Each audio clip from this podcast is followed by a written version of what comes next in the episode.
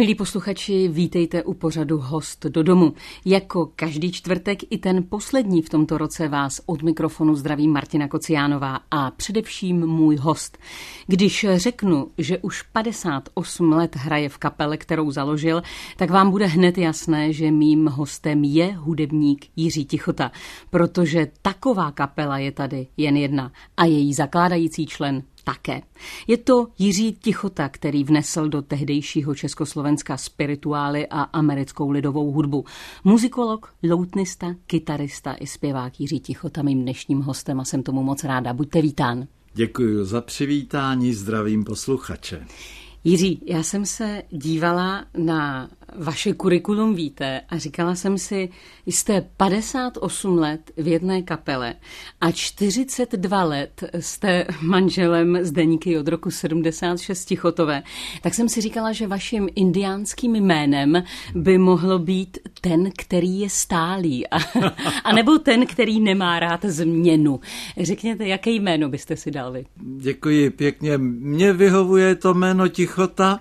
Mělo jedinou nevýhodu za celou tu dobu, že když pan učitel napomínal a já jsem moc nedával pozor a on říkal ticho tam, tak já jsem vstal a šel jsem k tabuli. Poznal tedy, že neposlouchám, nedávám pozor. Ne, já jsem měl přezdívku skautskou, mohu se hned pochlubit tím, že jsem chodil do skautského oddílu s Václavem Havlem i s jeho bratrem. Byli jsme ve vodáckém skautu. Pan prezident Havel, pozdější tedy, se jmenoval ve skautu Chrobák, jeho bratr byl Puzuk a já jsem byl Tichák, takže já se toho ticha nezbavím. Naštěstí jste dostatečně hlasitý už těch padesát osm let. Přemýšlela jsem také nad tím, že když někdo s vámi dělá rozhovor, tak ho automaticky dělá o Spirituál kvintetu. A říkala jsem si, jestli je to pro vás hezké anebo mrzuté, že si s vámi vlastně málo kdo povídá jako s Jiřím Tichotou. Já jsem vděčný každému, kdo si se mnou povídá a je mě jedno o čem. Myslím si, že samozřejmě Spirituál kvintet je něco, co je poměrně dost vidět a zejména pro některé, řekněme už dneska generace, to byla kapela známější, takže to chápu. Ale musím říct, že mám potěšení mluvit i o jiných věcech, protože já jsem, jak jste už řekla, byl povoláním muzikolog a učil jsem na vysoké škole hudební vědu a tam jsem učil loutnovou hudbu, tabulatury a staré notace a i o tom si čas od času se mnou někdo popovídá, pravda spíš v nějakých odbornějších kruzích a časopisech se o těchto věcech mám také možnost vzpomínkami vyjádřit. I na hru v loutnu dojde, ale já si s vámi budu povídat i o vašem velkém koníčku motýlech ale a makrofotografii. Vás. Na všechno dnes dojde. Teda vy jste informovaná. Muzikolog, loutnista, kytarista, zpěvák a především zakladatel legendární kapely Spirituál kvintet Jiří Tichota mým dnešním hostem. Jiří, když se podívám na tu vaši padesát osm letou historii Spirituál kvintetu, tak si zkouším představit, co tehdy čtyři kluci se dvěma kytarami čekali od života. To je jednoduché. My jsme vůbec samozřejmě tu začínající činnost nepovažovali za začátek nějaké kariéry. To bylo pro naše povyražení. Zpívali jsme zpočátku svým známým kamarádům a tak. A tu a tam, když jsme si mohli někde zaspívat na veřejnosti na koncertu tanečního orchestru, protože v té době byly v Praze jenom velké taneční kapely a ty měly své oficiální zpěváky, jako byl třeba třeba Richard Adam nebo podobní a to přišla konferenciérka, ohlásila a nyní vá a tak dále. Hluboký umělecký zážitek. Ano, tak, tak. Takže my, kluci, jak jste správně řekla, s dvouma kytarama jsme se tam cítili jako hosté, kteří se tam trochu vedrali a také jsme měli zkušenost s tím, že lidé si s tím jako posluchači moc nevěděli rady, protože oni na ty kapely chodili nejenom kvůli poslechu, ale tam se často i tančilo. Takže oni vstali při našich písničkách s dvouma kytarama a zkoušeli na to tancovat, což moc nešlo. Ale říkám, těšili jsme se na to. A když se ptáte, s čím jsme počítali, tak rozhodně ne s tím, že nakonec všichni pustíme svá povolání a bude nás tohleto po vyražení mladistvé provázet celý život. Já jsem bohužel už posledních z těch čtyř chlapců, tam tenkrát jsem byl v té kapele nejmladší, zatímco dneska hádejte. Dneska jsem za seniora a obdivuji se těm mladým, protože přece jenom to, co děláme, je pořád svázané s dobou, kdy jsme začínali. Pochopitelně, že jsme hodně změnili repertoár, styl a tak dále, způsob uvádění, prezentace. Ale přece jenom je to pořád něco, co trošku dýchá starobou. Spíš Pokud... klasikou, já myslím, že vlastně dnes už jste klasika. Děkuji. Pravda je, že když jsme začínali, tak neexistovalo slovo folk, to bylo něco naprosto neznámého a ani my jsme nevěděli, že jednou mezi folk, respektive za nejstarší folkovou československou, tenkrát kapelu budeme jednou považováni. Takže čekali jsme od toho zábavu po vyražení a jak to v té době u mládenců bylo, samozřejmě jsme byli rádi, když v publiku byla děvčata. Začít zpívat spirituály a americkou lidovou hudbu a podobně bylo vlastně geniální. Ono to bylo geniální krytí i v té době, protože vy jste byli jediná kapela, která mohla zpívat o svobodě. A pak říct, no jo, když to je ten zpěv těch otroků. Ano, ano, máte pravdu, ale to se samozřejmě vynořilo později, zejména po tom šedesátém osmém roce. My jsme z začátku opravdu zpívali spirituály, já mohu říct i jak k tomu došlo. To vzniklo tak, že v Praze hostovala Černošská operní společnost americká. V Karlíně dávali Gershwinu Porgy, Porgy and Bess, ano. Hmm. A ti zpěváci chodili po nedělích po pražských kostelích a přivydělávali si zpěvem spirituálu. A tam já jsem slyšel, jednak prvně jsem viděl tolik Černochů pohromadě v socialistické Praze a za druhé jsem tam poprvé slyšel spirituály. Udělalo to takový dojem na mě, že jsem si pár těch písniček zapsal a zkoušeli jsme to potom tedy prospěvovat ve vysokoškolském uměleckém souboru napřed. Ale kde jste pak scháněli další literaturu? Já si no. neumím představit v sedmdesátých letech třeba ano. dostat se máte, k americké lidovce. Máte docela pravdu, samozřejmě to byla věc náhody. Nicméně, tenkrát nějak ve vzduchu, jak to bývá, tohle to všechno viselo připraveno. Najednou vyšlo několik publikací, například kniha Americká lidová poezie, o kterou se zasloužil Lubomír Dorůška. A pak vyšel také klavírní výběr z černošských spirituálů v klavírních úpravách. Nicméně nějaké ty písničky tam byly. Potom jsme měli to štěstí, že dva chlapci z těch, se kterými jsem začínal, pracovali v zahraničí obchodu a tu a tam vyjeli na služební cestu na západ a tam scháněli zpěvničky, desky a všechno, co se dalo. Sehrála náhoda ve vašem životě nějakou zásadní roli? Jde o to, jak to nazíráme. Ano. Někdo tvrdí, to není žádná náhoda a náhody musí být připraveny a tak. Jiný je rozhodnut, že za vše vděčí náhodě. Já jsem si vědom toho, že spoustu věcí rozhodl někdo jiný a ne my. Tak pokud tomu budeme říkat náhoda, prosím. Pravda je, že se to sešlo v jedné době, že se to všechno odstartovalo na začátku dnes tak milovaných šedesátých let, které tolik slibovaly. My jsme začali a všecko se uvolňovalo. A vypadalo to, že to tak půjde dál. Takže my jsme zpočátku zpívali jenom anglicky. Jednak jsme ještě neměli připravené české texty a jednak jsme zjistili, že to panstvu vlastně vyhovuje lépe. Protože panstvo anglicky neumělo a předpokládalo, že nikdo z těch prostých posluchačů angličtině nerozumí a bylo jim milejší, když se spirituály zpívali s tím, že jim nikdo nerozumí.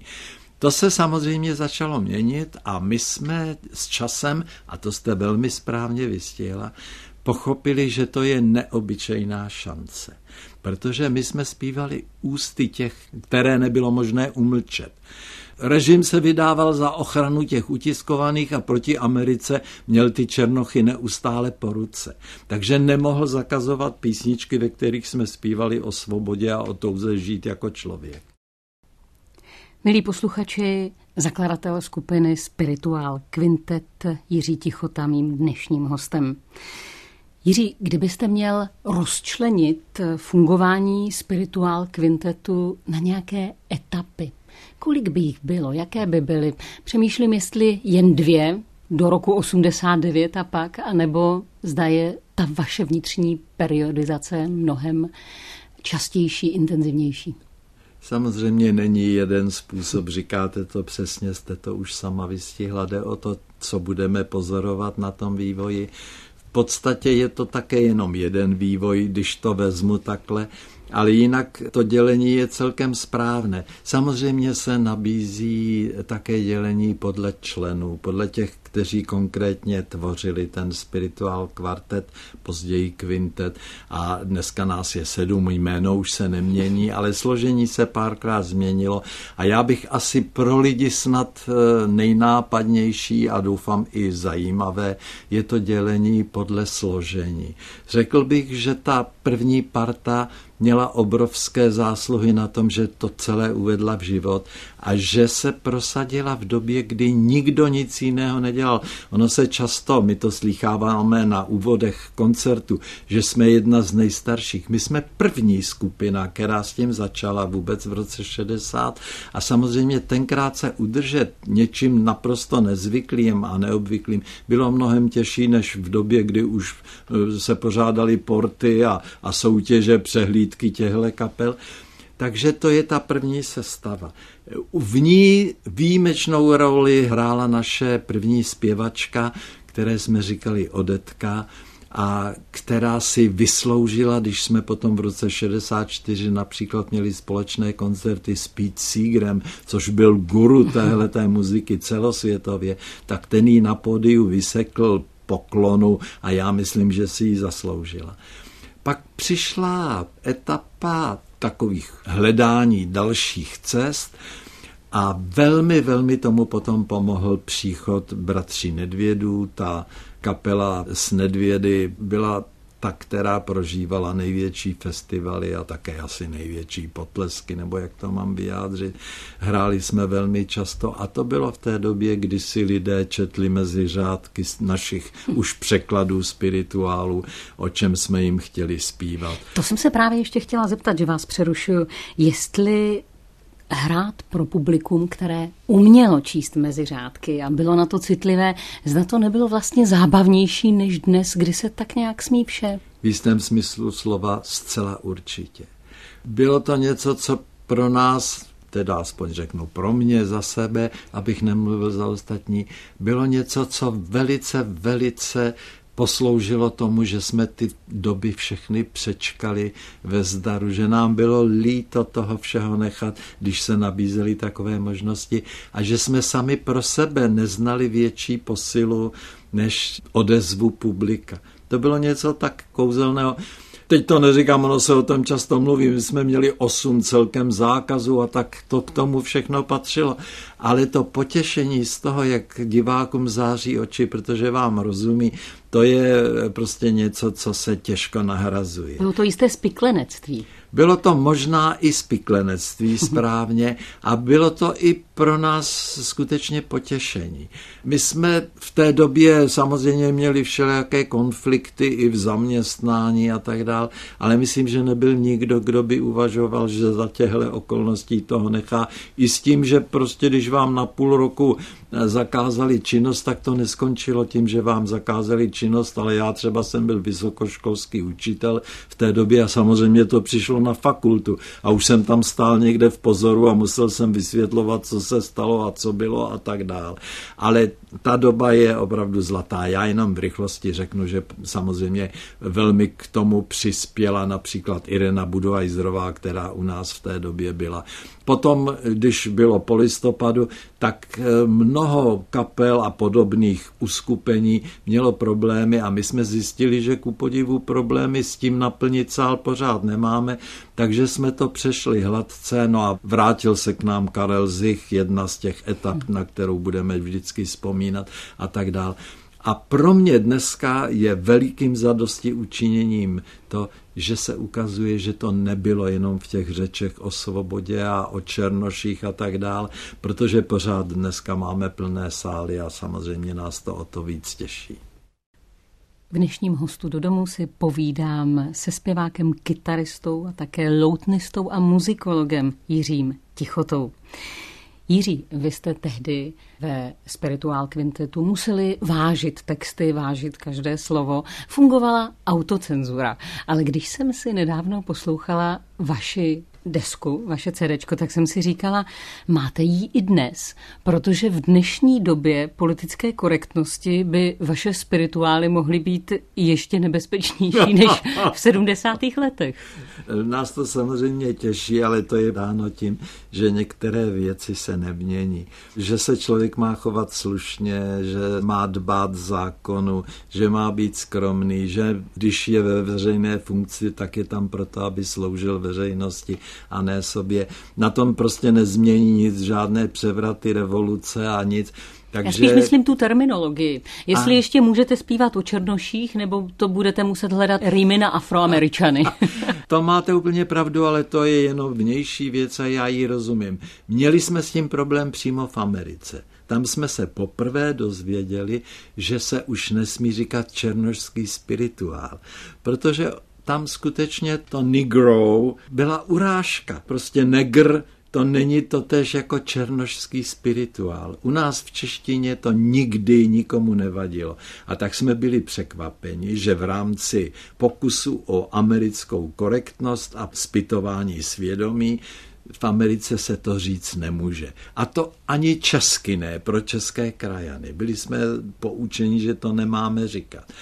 My to víme, ale u nás to moc nepoužíváme. Někdy řekneme, že bychom správně měli říkat Afroameričani, ale ať každý posoudí sám, jestli na tom, když řekneme černošský spirituál, cítí něco ostudného.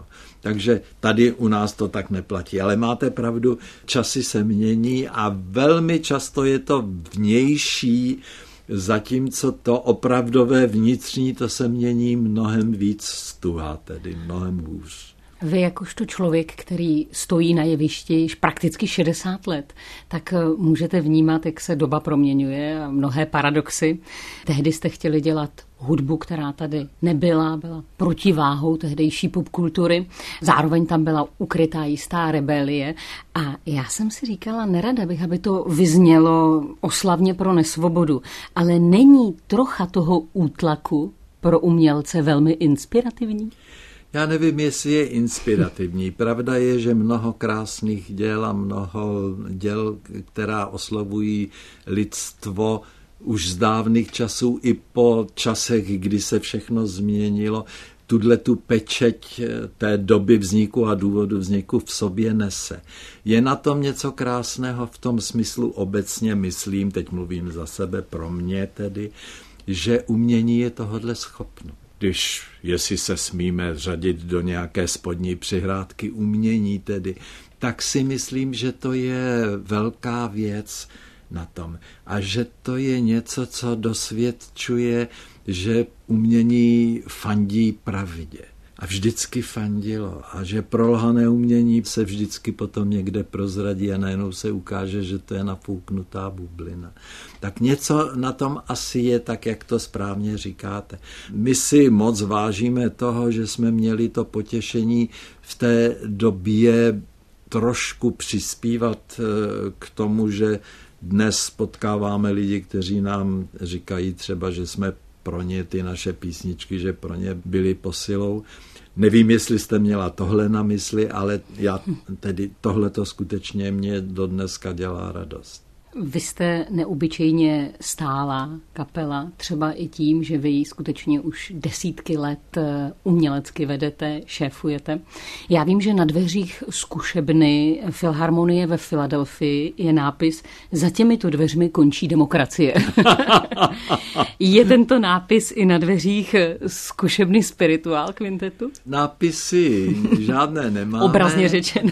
Obrazně řečeno to v určitém smyslu trochu je, ale já myslím, že my zrovna jsme kapela, kde se nějaký jeden názor, byť je to názor můj kapelnický, tedy tak úplně nerespektuje.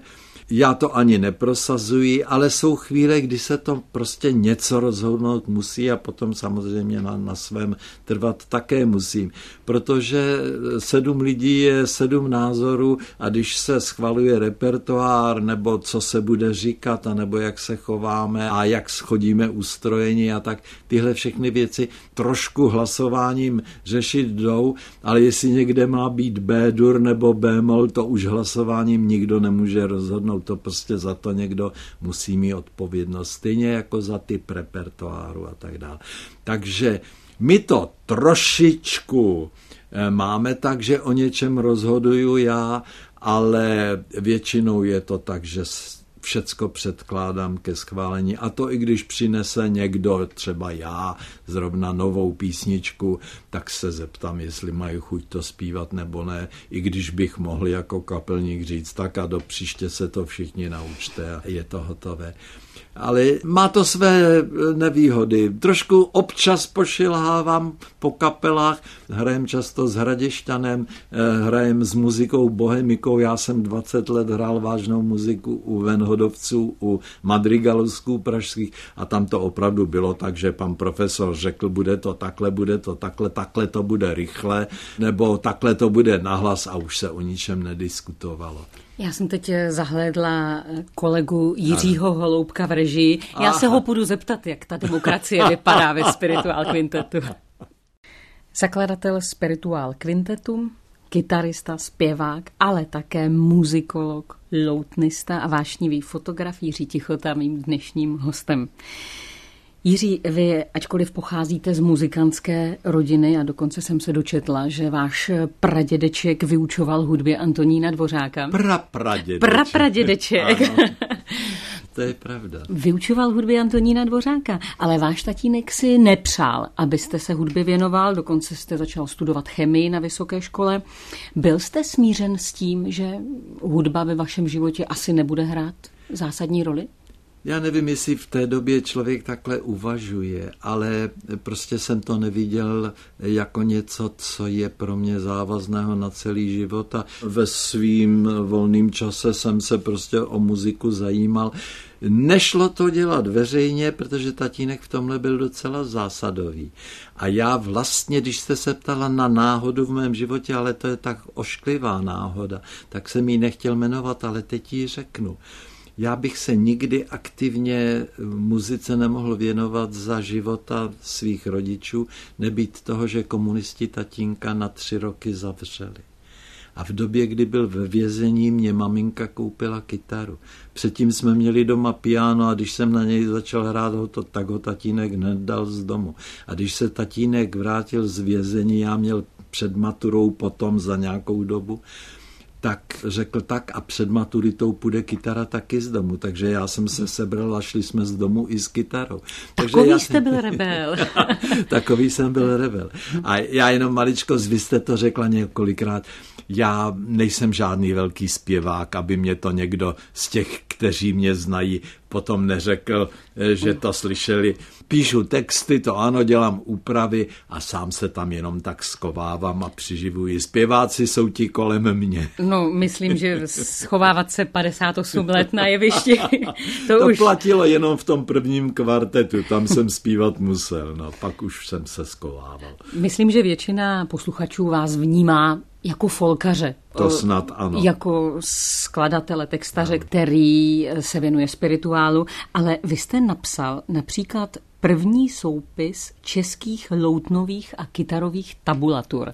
A to myslím, že si mnoho lidí ani neumí představit, cože jste to vlastně udělal. Já dokonce i na svém doktorském titulu mám napsáno, že se zabývám loutkovými tabulaturami, protože ani na univerzitě nikdo o loutnových tabulaturách nikdy neslyšel. Ano, to jsem udělal a představit si to neumí dneska, už by to také tak nemohlo probíhat, protože já jsem byl z chudé rodiny, teda tatínek po zaměstnání šel, on byl vysokoškolský učitel, doktor, inženýr a tak, ale za komunistů seděl v kriminále a pak kopal na ulicích v komplexní četě.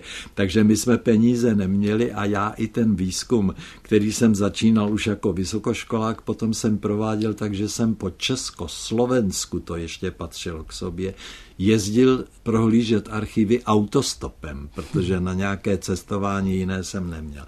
A jezdil jsem s fotografickým aparátem a fotil jsem, když jsem nalezl ty prameny loutnové hudby, kterým se říká tabulatury, protože to je jiná notace, než ze které my hrajeme a zpíváme dneska. Tak to jsem opravdu prováděl. Vědec. Budoucí, třeba kdyby to vyšlo. Vy jste řekl, že jste jezdil s foťákem, ano. Fotografoval. Vy s ním jezdíte dodnes, ano. Protože jste vášnivý lepidopterolog. Vy jste to krásně vyslovila. Jsem nacvičovala, ano. Což je nauka o motýlech. Věnujete ano. se makrofotografii. Ano. Co jste ochoten absolvovat, abyste získal krásnou fotku krásného motýla? Já myslím, že to potvrdí všichni, kdo něco takového dělají a nemusí to být šupinokřídlí, to je překlad toho lepidoptera tedy řád, ale jde o to, že tomu se musí opravdu věnovat všechno. Vy si nemůžete vybírat, co jste ochotná pro to udělat, protože to nemůžete dosáhnout, když uděláte to, co opravdu potřeba je. To znamená, nemůže být problém pohybovat se v noci po rašeliništích někde na Šumavě bez světla, abyste nevyplašili to, co chcete fotit a tak dále. Líst po horách, spát v přírodě nebo v autě. To všechno k tomu patří. Podnikat dlouhatánské výpady s tím, že se vracíte desetkrát, aniž jste uspěl a víte, že pokud budete chtít, tak musíte po jedenácté a tak dále. To všechno k tomu patří a to, že skutečně něco najdete, co je vzácné a často, nebo ne často, ale vzácně se stane, že i třeba ještě nefocené, nevídané, nebo dokonce neznámé, tak to je tak velká odměna, že to všem nám, kteří to děláme, za to stojí. Dodneska už není moc nepopsaných nových druhů, naopak ubývá těch popsaných. Ale dodneska je mnoho například housenek motýlích, jejichž podobu neznáme, protože žijí tak skrytě a ten druh je přitom tak vzácný, že toho motýlka přece jenom při tom letu můžete, nebo jak sedí na kytičce, můžete objevit, i když je vzácný, nebo v noci přilítne k plátnu. Ale najít housenku, která žije ve stéble, to je opravdu velká práce. A já našim posluchačům poradím, že k osmdesátinám vám váš syn dal vlastní motýlí stránky motyli pomlčka tichota tečka cé zet. Děkuji. A, t- a tam zjistíte, že to Jiří Tichota s tím focením myslí opravdu vážně. Hudebník, zakladatel skupiny Spirituál kvintet Jiří Tichota mým dnešním hostem. Jiří, já vím, že vy jste vášnivý hudebník. A mně se dodnes občas stane, že třeba při poslechu nějaké symfonie, sonáty nebo písničky úplně ustrnu, co je možné vytvořit ze sedmi tónů. Máte ještě po těch všech letech na jevišti také pocit, že vás hudba dokáže fascinovat, překvapit? To nemám jenom při představení, to mám celý život. Muzika je ohromný zázrak, kterému nerozumíme, ačkoliv se o to mnoho učených a chytrých lidí pokoušelo to vysvětlovat pomocí fyziky a vědy a psychologie a psychiatrie. Přece jenom zůstává prostě muzika jako naprosto zvláštní fakt, daná jenom lidstvu ze všech živých stvoření a neopírající se o nic konkrétního, co bychom mohli pochopit. Proč tak nebo tak na lidi působí, to si prostě každý může vysvětlovat, ale konce se nedobereme. Ale na druhou stranu je ta hudba tak šťastná záležitost, že to vůbec nepotřebujeme vědět.